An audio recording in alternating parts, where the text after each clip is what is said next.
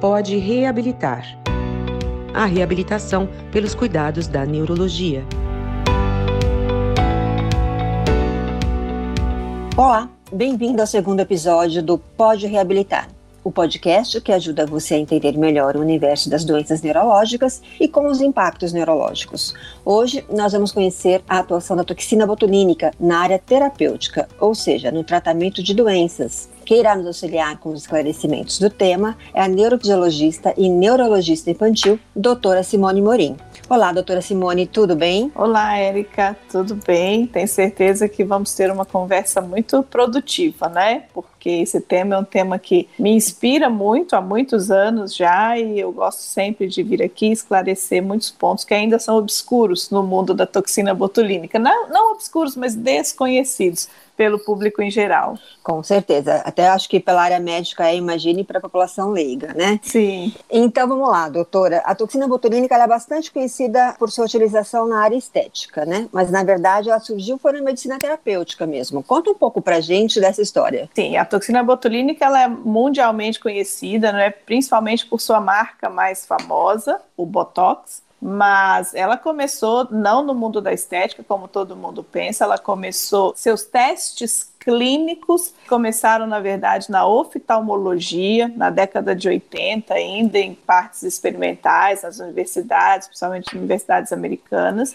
Ela começou na oftalmologia para o tratamento do estrabismo, porque já se conhecia, já se sabia desse poder que a toxina botulínica tem de, ao bloquear a informação que vem do nervo para o músculo, leva esse músculo a um grau de relaxamento. Então esse músculo ele deixa de ser tão contraído como estava. Então foi se utilizado no tratamento do estrabismo, que é aquele desvio ocular, e foi visto com muito sucesso. Então o tratamento realmente levava a uma melhora do estrabismo. Com isso, foi ganhando mais espaço e aí ela foi utilizada também na neurologia. Então, ela começou na neurologia tratando os problemas como espasmos musculares, por exemplo, como uma hipertonia, como uma contração exagerada dos músculos. Exemplo, na distonia cervical, que o paciente tem uma alteração muscular onde ele contrai exageradamente, de forma involuntária, alguns músculos do pescoço, levando a, posturas anormais desse pescoço, da posição do pescoço e da cabeça. Em seguida, o blefaroespasmo, que é aquela condição onde existe um piscamento bilateral excessivo da musculatura do olho, então a toxina botulínica aplicada em músculos específicos, como no blefaroespasmo, nessa musculatura ao redor do olho,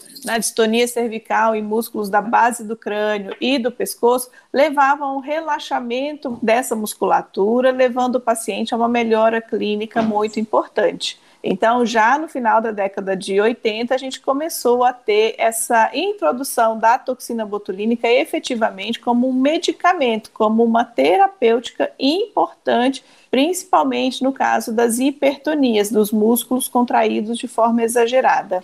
E, inclusive, a gente tem hoje mais de 10 indicações da toxina nessa área terapêutica, né? E já comentou aí sobre algumas delas, tem a área urológica, enfim, diversas condições onde ela vai atuar ali. Fala um pouquinho da diferença, então, você já até colocou ali o ponto central da atuação dela, mas ela vai realmente agir de forma diferente de acordo com a região que ela for aplicada. Dê alguns exemplos para a gente. Por exemplo, eu não, até não estava aqui na minha pauta, mas uma bem específica que é a cialorreia. Até explicar o que é a cialorreia, porque está dentro de uma das doenças que a gente vai falar aí na próxima questão, que é a paralisia infantil, né? Fala um pouquinho qual é a diferença de atuação, então, de acordo com as diferentes diferentes áreas onde a gente aplica essa toxina. A toxina botulínica, então, como eu falei, ela foi ganhando campo na medida que os tratamentos se mostravam efetivos. Hoje ela é a medicação com a maior indicação, número de indicação clínica na medicina. Ela já não está só na oftalmologia ou na neurologia, como a gente viu aí na década de 90, ela ganhou o mundo e ganhou fama na estética, mas hoje ela está em diversas especialidades, como gastroenterologia, urologia.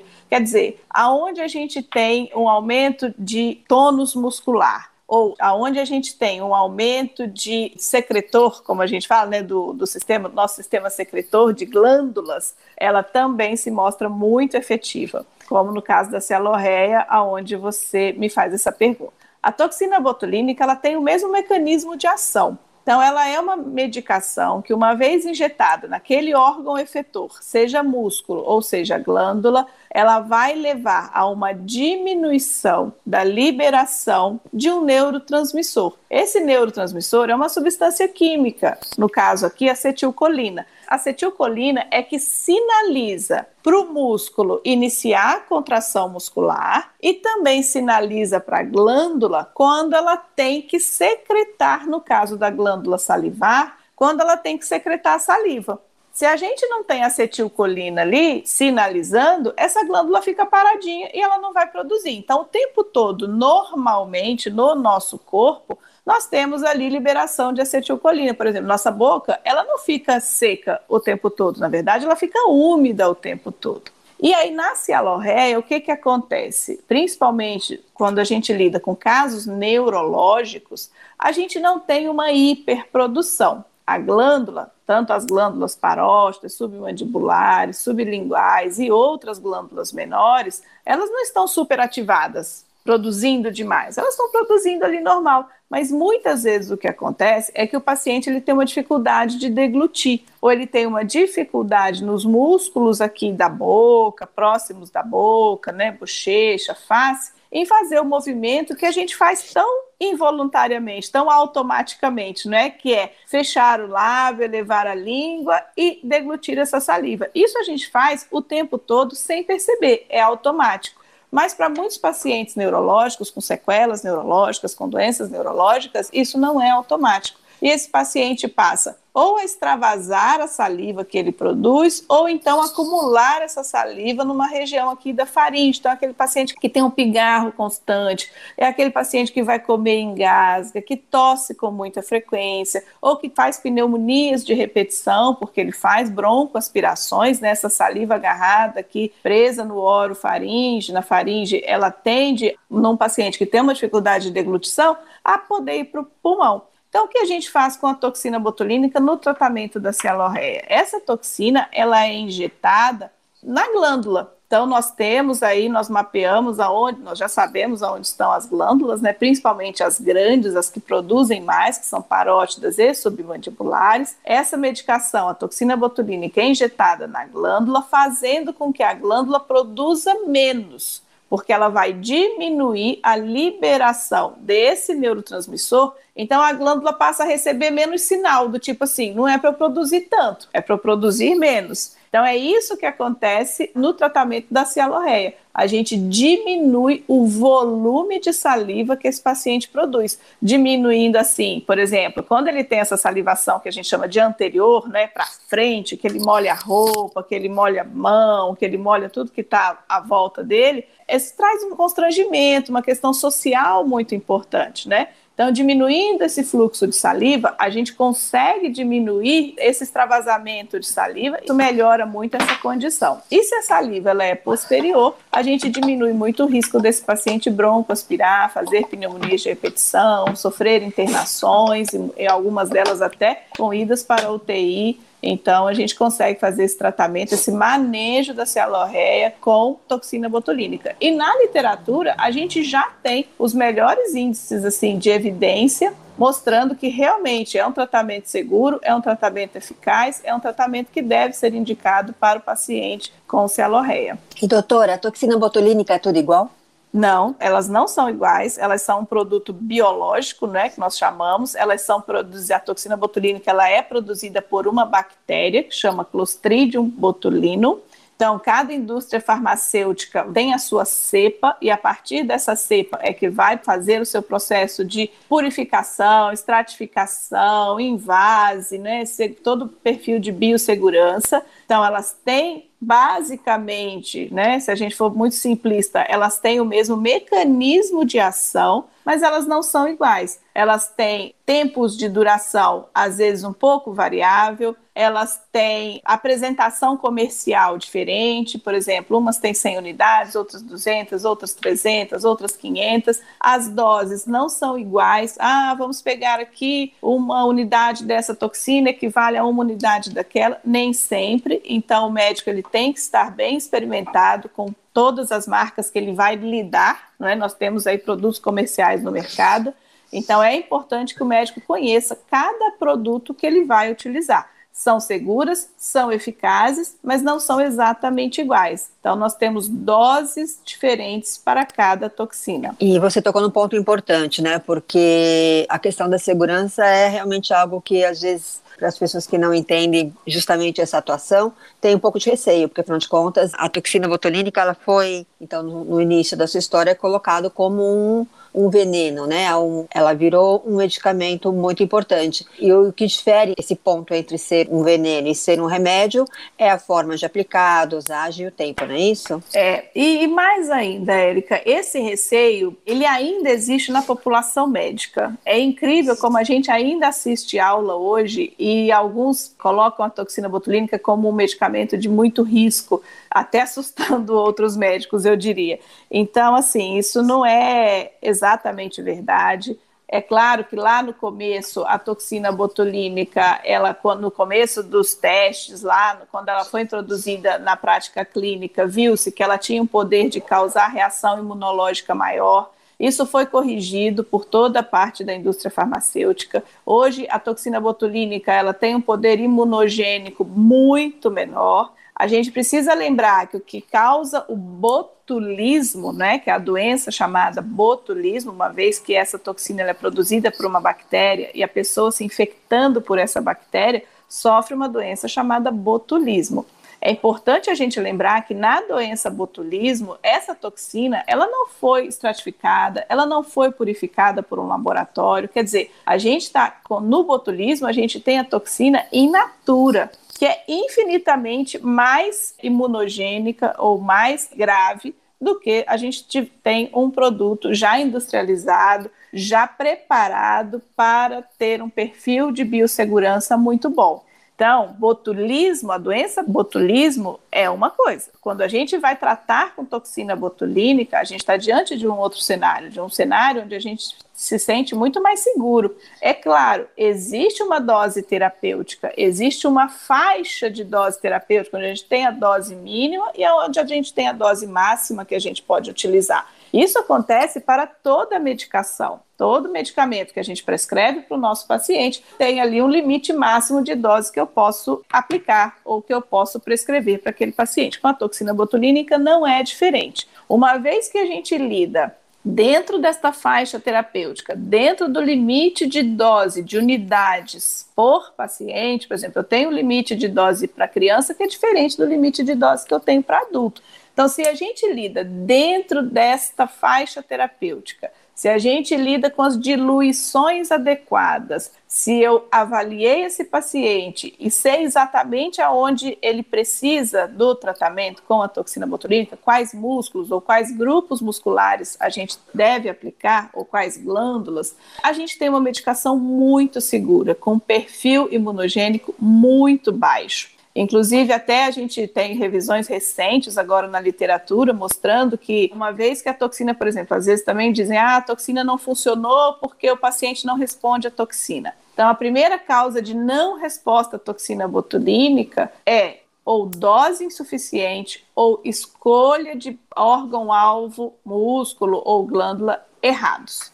Então, a toxina, às vezes, é muito responsabilizada mas que muitas vezes é quem está operando, quem está manejando essa toxina, que talvez esteja aí deixando um pouco a desejar no sentido de dose, no sentido de escolha de músculos adequados para aquele paciente. Toxina uhum. botulínica não tem uma receita assim de bolo prontinha. Temos um diagnóstico, por exemplo, temos cialorreia que seja, temos paralisia cerebral. O paciente chega com o diagnóstico, mas cada paciente é único. Então, cada paciente precisa ser avaliado individualmente. Cada paciente vai ter a sua dose, cada paciente terá receberá a diluição mais adequada para o seu tratamento. Muito bom você colocar essa questão, inclusive, da especialização, né, em relação à técnica, né, de como aplicar muitas vezes acho que é isso mesmo, né? Já ouvi relatos de não funcionar e não havia considerado essa possibilidade. Você comentou agora sobre a diferente dose em criança. E até te perguntar qual a idade mínima para começar a se aplicar a toxina e ela é comumente mais usada em criança para que indicação? O que nós temos em bula da medicação, de todas as medicações, é a partir dos dois anos de idade.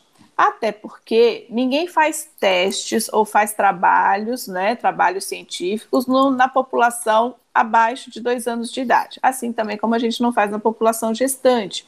Então, acima de dois anos de idade, já estamos todos autorizados a aplicar toxina botulínica. Ah, doutora, mas abaixo de dois anos, pode? Pode, em alguns casos selecionados. Em alguns casos, onde o médico julga que a aplicação, que o tratamento com a toxina botulínica é mais importante ou será muito mais benéfico e necessário naquele paciente que tem um quadro mais grave, que corre risco, por exemplo, de pneumonias, de broncoaspirações, como a cialorreia, ou naqueles casos onde o paciente tem uma contração de músculo muito importante, principalmente músculos ali da coxa, né, os, os pacientes, as crianças fazem aquela contração exagerada dos músculos da coxa, que nós chamamos músculos adutores da coxa, que eles juntam a coxinha, muitas vezes essa criança faz até um X com as perninhas, né, na paralisia cerebral. Então, nós podemos aplicar sim, até por um receio de que essa criança venha a sofrer uma luxação do quadril, quer dizer, o ossinho saia do lugar que ele tinha que estar ali no quadril. Então, mais via de regra, a gente usa a partir de dois anos de idade. As condições mais importantes aí na paralisia cerebral, as principais indicações da paralisia cerebral, até onde foram os primeiros trabalhos ali na década de, no início da década de 90, é o pé equino, né? É aquele paciente que teve uma lesão cerebral pré, pério ou pós-natal e ele na hora que ele inicia a marcha, ele fica na pontinha do pé. Então esse caminhar na ponta do pé, ele acontece porque o músculo da panturrilha ali, né, da batata da perna, o músculo da panturrilha, ele está muito contraído por questões lá cerebrais que esse paciente teve uma lesão cerebral quando ele era bebezinho. Então, esse músculo muito contraído, o que, que ele faz? Ele não consegue acompanhar o crescimento do osso da perninha. Então ele puxa o tendão, porque na hora que ele puxa o tendão de Aquiles ali, aquele tendão grande que a gente tem no tornozelo, na hora que ele puxa aquele tendão para cima, ele está tentando ali acompanhar o crescimento do osso. O músculo está tentando ir junto com o osso. O que ele faz? Cada vez mais ele põe esse pé na ponta, porque ele precisa acompanhar. Então, o que, que a toxina botulínica faz? A gente aplica nesses músculos nas panturrilhas e esse paciente tem um relaxamento dessa musculatura, ela não precisa mais puxar tanto esse tendão e o paciente passa a ter um apoio plantar, que nós falamos, apoiar o pé de uma forma mais correta, mais adequada, porque o correto é a gente colocar calcanhar e, e frente do pé no chão né? Fazer um ângulo aí de 90 graus com o chão, do pé e a perna. Então a gente tem que tentar fazer isso com essa criança, para evitar que essa criança passe por cirurgias ao longo da primeira infância, enquanto ela está nessa fase de crescimento. Então, a gente sempre vai aplicar para proporcionar a essa criança o posicionamento correto do pé, o alinhamento desta articulação, principalmente a articulação de tornozelo. Essa é a principal indicação na paralisia cerebral. Mas nós temos tantas outras, aonde o paciente tem hipertonia, aonde esse paciente tem um movimento mais rígido, tem uma espasticidade, ou ele tem uma distonia, a gente pode aplicar dependendo da nossa avaliação de onde está o comprometimento, onde está atrapalhando a funcionalidade desse paciente, a toxina botulínica pode ser injetada. Então, esse tratamento ele tem que ser muito conjunto aí com a família, com o cuidador. Muitas vezes, na criança, a gente tem uma limitação de dose, né? Porque eu trabalho com dose por peso.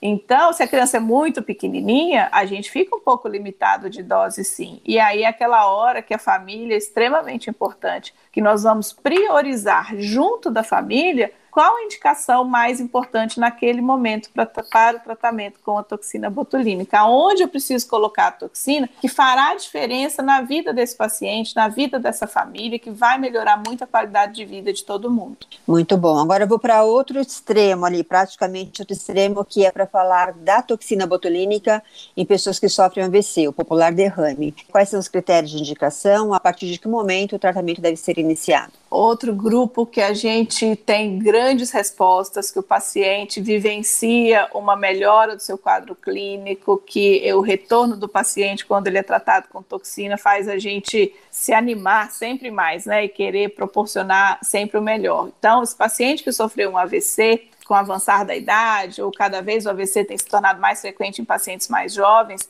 esse paciente ele perde a sua parte, né, da sua capacidade funcional. Ele fica com uma limitação de movimentos em um lado do corpo, né? Aquele paciente que realmente teve um AVC maior, mais extenso, dependendo da região que ele teve, ele vai sofrer um impacto muito importante na sua funcionalidade.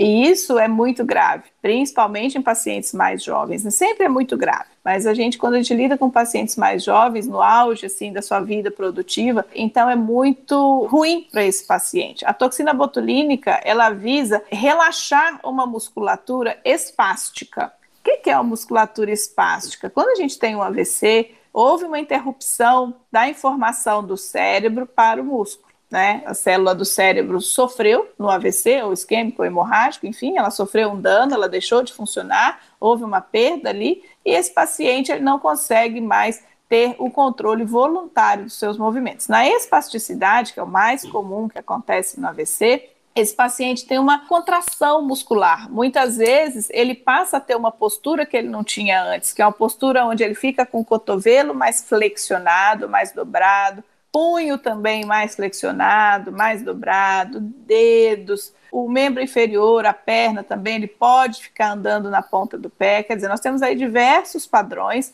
que a gente pode fazer a aplicação da toxina botulínica e esse paciente evoluir com uma melhora para que ele possa, nas suas terapias, na fisioterapia, na terapia ocupacional, trabalhar muito a fim de ter essa funcionalidade de volta, funcionalidade plena ou funcionalidade parcial, mas que ele possa sim experimentar melhoras, vivenciar melhora na vida pós-AVC. E quando que o paciente deve fazer uso da toxina botulínica depois de um AVC? Tão logo essa espasticidade seja diagnosticada. Então, logo, a equipe médica, a equipe de fisioterapia, a equipe multidisciplinar que acompanha esse paciente perceba que ele está evoluindo com espasticidade, que é essa contratura muscular exagerada. Muitas vezes o paciente ele sai de uma UTI, ele sai do hospital depois que ele teve o AVC e ninguém explicou para ele que daí algumas semanas ou daí alguns meses ele pode evoluir com essa espasticidade ele pode evoluir com um membro mais rígido, mais duro, mais difícil dele realizar alguma função. E ele não sabe que aquilo é espasticidade, muito menos que aquilo ali tem tratamento. Então ele acha que é uma condição do AVC, que veio junto com o AVC e que ele vai ter que ficar assim. Então faz parte aí da educação ao paciente que essa equipe multidisciplinar precisa fazer, né? Olha, o senhor está evoluindo com uma espasticidade, a senhora o senhor, e nós vamos precisar fazer o tratamento da esparsidade. A toxina botulínica é uma das propedêuticas que a gente tem para tratar a esparsidade. Esse paciente precisa de todo um acompanhamento multidisciplinar, fisioterapia, terapia ocupacional, mas o medicamento que vai tratar a esparsidade de uma forma mais efetiva é a toxina botulínica. É a que vai permitir que esses profissionais atuem de forma melhor, inclusive, né? Vai dar Exatamente. a possibilidade deles mexerem nesses membros e etc. Né? Exatamente, porque relaxando a musculatura, toda essa equipe multidisciplinar vai conseguir trabalhar melhor esse paciente com a musculatura relaxada, treinando esse paciente e esse cérebro a um novo padrão motor, assim, a um novo tipo de movimento, né? Um ponto importante aí também, doutora, da espasticidade, da distonia que você citou, né, da questão da contratura muscular, é que ao relaxar nesses membros, a gente também tem uma, um outro benefício que é o atenuar a dor, não é isso? Porque esses pacientes desenvolvem muita dor, não é? Sim, a toxina botulínica já tem um mecanismo de ação conhecido também, que ela não age só diminuindo a contração ou diminuindo a produção aí de glândulas secretoras, né? Ela também atua de forma muito importante no todo o mecanismo de dor. A toxina botulínica, da mesma forma que ela diminui a liberação da acetilcolina no músculo e na glândula, ela diminui a liberação de substâncias que causam dor. Então, ela é hoje considerada um potente fármaco, um potente medicamento analgésico, né, que também vai diminuir a dor, principalmente relacionadas a essas contraturas musculares. Então, partindo para o ponto dor, mas justamente sobre um outro viés, uma outra região, vamos falar da enxaqueca crônica? Vamos, a enxaqueca crônica é a toxina botulínica, ela surgiu aí como um divisor de águas, né, no tratamento da enxaqueca crônica. Atualmente a gente já tem até outros fármacos também que podem ser usados no tratamento da enxaqueca, específicos para dor de para enxaqueca, mas a toxina botulínica, desde 2011, ela está liberada para uso no Brasil para tratamento da enxaqueca crônica. Na enxaqueca crônica, o que acontece, o mecanismo de ação da toxina botulínica diminui a liberação de uma substância que é muito específica no paciente com enxaqueca, assim, que quando o paciente tem enxaqueca, estudos já foram feitos mostrando que quando o paciente tem uma crise de dor de cabeça, essa substância é a que está mais alta no sangue, é aquela substância que causa dor que está lá no seu pico máximo. Essa substância parece até uma sopa de letrinhas, ela chama CGRP. É o nome dessa substância, desse neurotransmissor da dor, que causa dor. O que, que a toxina botulínica faz? Ela vai lá nos centros ali de dor e diminui a liberação dessa substância. No momento que ela diminui a liberação dessa substância, mantém esse paciente com uma liberação menor, esse paciente passa a experimentar crises muito menos frequentes, menos intensas e menos duradouras. Então, a toxina botulínica funciona meio como um divisor de águas aí no tratamento do paciente com enxaqueca crônica, porque ele passa a descobrir que existe vida sem dor que ele pode ter uma qualidade de vida, que ele pode sair com a família, que ele pode trabalhar, que ele vai faltar menos à escola, que ele vai faltar menos à faculdade, que ele vai faltar menos ao serviço por conta de dores tão intensas que ele tinha antes do tratamento. Muito bom. E diante de tudo que você colocou aí até agora, acho que um ponto importante para esclarecer é que a toxina não é um tratamento curativo, ou seja, ela atua nos sintomas dessas condições crônicas e por isso então ela tem que ser usada continuamente. Qual é a periodicidade e qual a importância de se manter essa periodicidade então no tratamento? A toxina botulínica ela não visa nenhum tratamento de cura, né? Nós vamos tratar sintomas. Caso da enxaqueca, a gente trata a dor. No caso da sequela de AVC ou paralisia cerebral, a gente vai tratar a hipertonia, que é esse tônus aumentado. Na saliva, a gente vai tratar para diminuir saliva. E a periodicidade que a gente fala da toxina botulínica é de 12 a 16 semanas de tratamento. Isso que a gente tem na literatura médica. De volta, cada paciente é único, cada paciente vai ter o seu plano de tratamento. Nem todo paciente, muitas vezes, vai precisar aplicar a cada três ou quatro meses. Em alguns casos, a gente consegue espaçar mais, né, dar um intervalo maior para esses pacientes criança, muitas vezes, a gente consegue aplicar a cada seis meses, por exemplo. Enxaqueca crônica ou migrânia, a gente faz, o protocolo é a cada três meses. Então, varia muito de indicação, de paciente, mas a gente aplicando ali três a quatro vezes por ano, o paciente ir ao consultório três vezes a quatro vezes ao ano para fazer o seu tratamento, a sua aplicação de toxina botulínica para a melhora dos seus sintomas seja ele dor, hipertonia ou glândula. Inclusive, eu acredito que esse tratamento tem um efeito cumulativo, não da toxina, mas do que ela proporciona, ou seja, se você consegue trabalhar esse paciente com a fisioterapia, etc., à medida que ele tem esse relaxamento muscular, ele tende a se manter mais tempo estável, então ele pode eventualmente ganhar um mês a mais ali entre uma aplicação e outra. Exatamente. O que a gente fala é que a gente busca levar o paciente a um estado de manutenção. É aquele estado assim que a gente já tirou ele daquela incapacidade grande, a gente já conseguiu que ele atinja o, o melhor de sua funcionalidade ou o melhor de sua vida sem dor, para que a gente consiga mantê-lo estável. E aí a gente vai mantendo esse tratamento.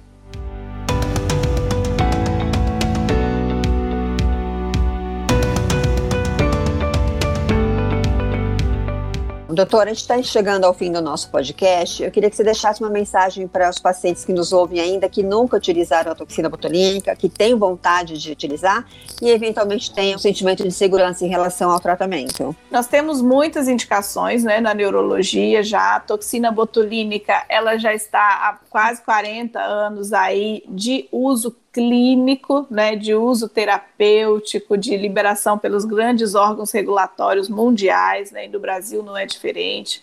Então, é uma medicação segura, é uma medicação eficaz, sempre que o neurologista, o fisiatra, o ortopedista propuser para o paciente o tratamento com a toxina botulínica, o paciente deve ver com bons olhos, porque é uma terapêutica que nós já estamos muito habituados com ela. É uma medicação segura, é uma medicação eficaz e é uma medicação que traz resultados para o paciente.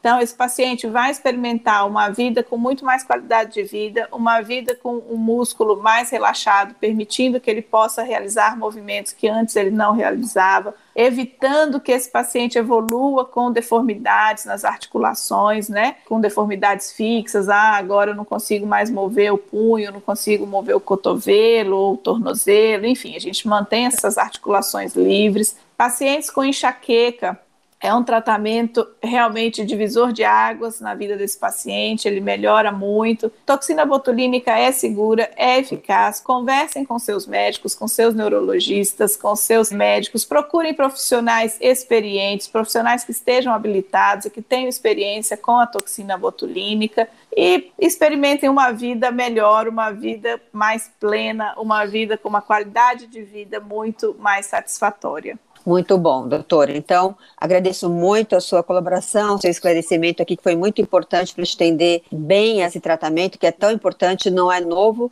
mas que, inclusive, vem né, evoluindo ano a ano no sentido de, de novas descobertas aí, novas indicações terapêuticas e que tem ajudado muita gente aí no seu processo de autonomia, né, de mais qualidade de vida, como você colocou. Muito obrigada. Ah, Érica, é sempre um prazer vir aqui falar, trazer esclarecimentos, compartilhar informação, né? É sempre sempre muito bom. É isso que a gente espera com essa disseminação de informação. Com certeza. E esse canal aqui é muito importante para isso, né? Ele tem se mostrado bastante esclarecedor, não só para este assunto, mas para todos os assuntos ligados à neurologia. Então, nós indicamos para quem nos ouviu até aqui, continue ouvindo o Pode Reabilitar e também siga o site, as redes sociais da doutora Simone Morim, que você confere a descrição aqui neste canal de como acessá-los, porque assim você ficar sempre muito bem informado a respeito dos temas e tratamentos que envolvem a neurologia e as disfunções neurológicas. Muito obrigada a todos e até o próximo Pode Reabilitar. Pode reabilitar. A reabilitação pelos cuidados da neurologia.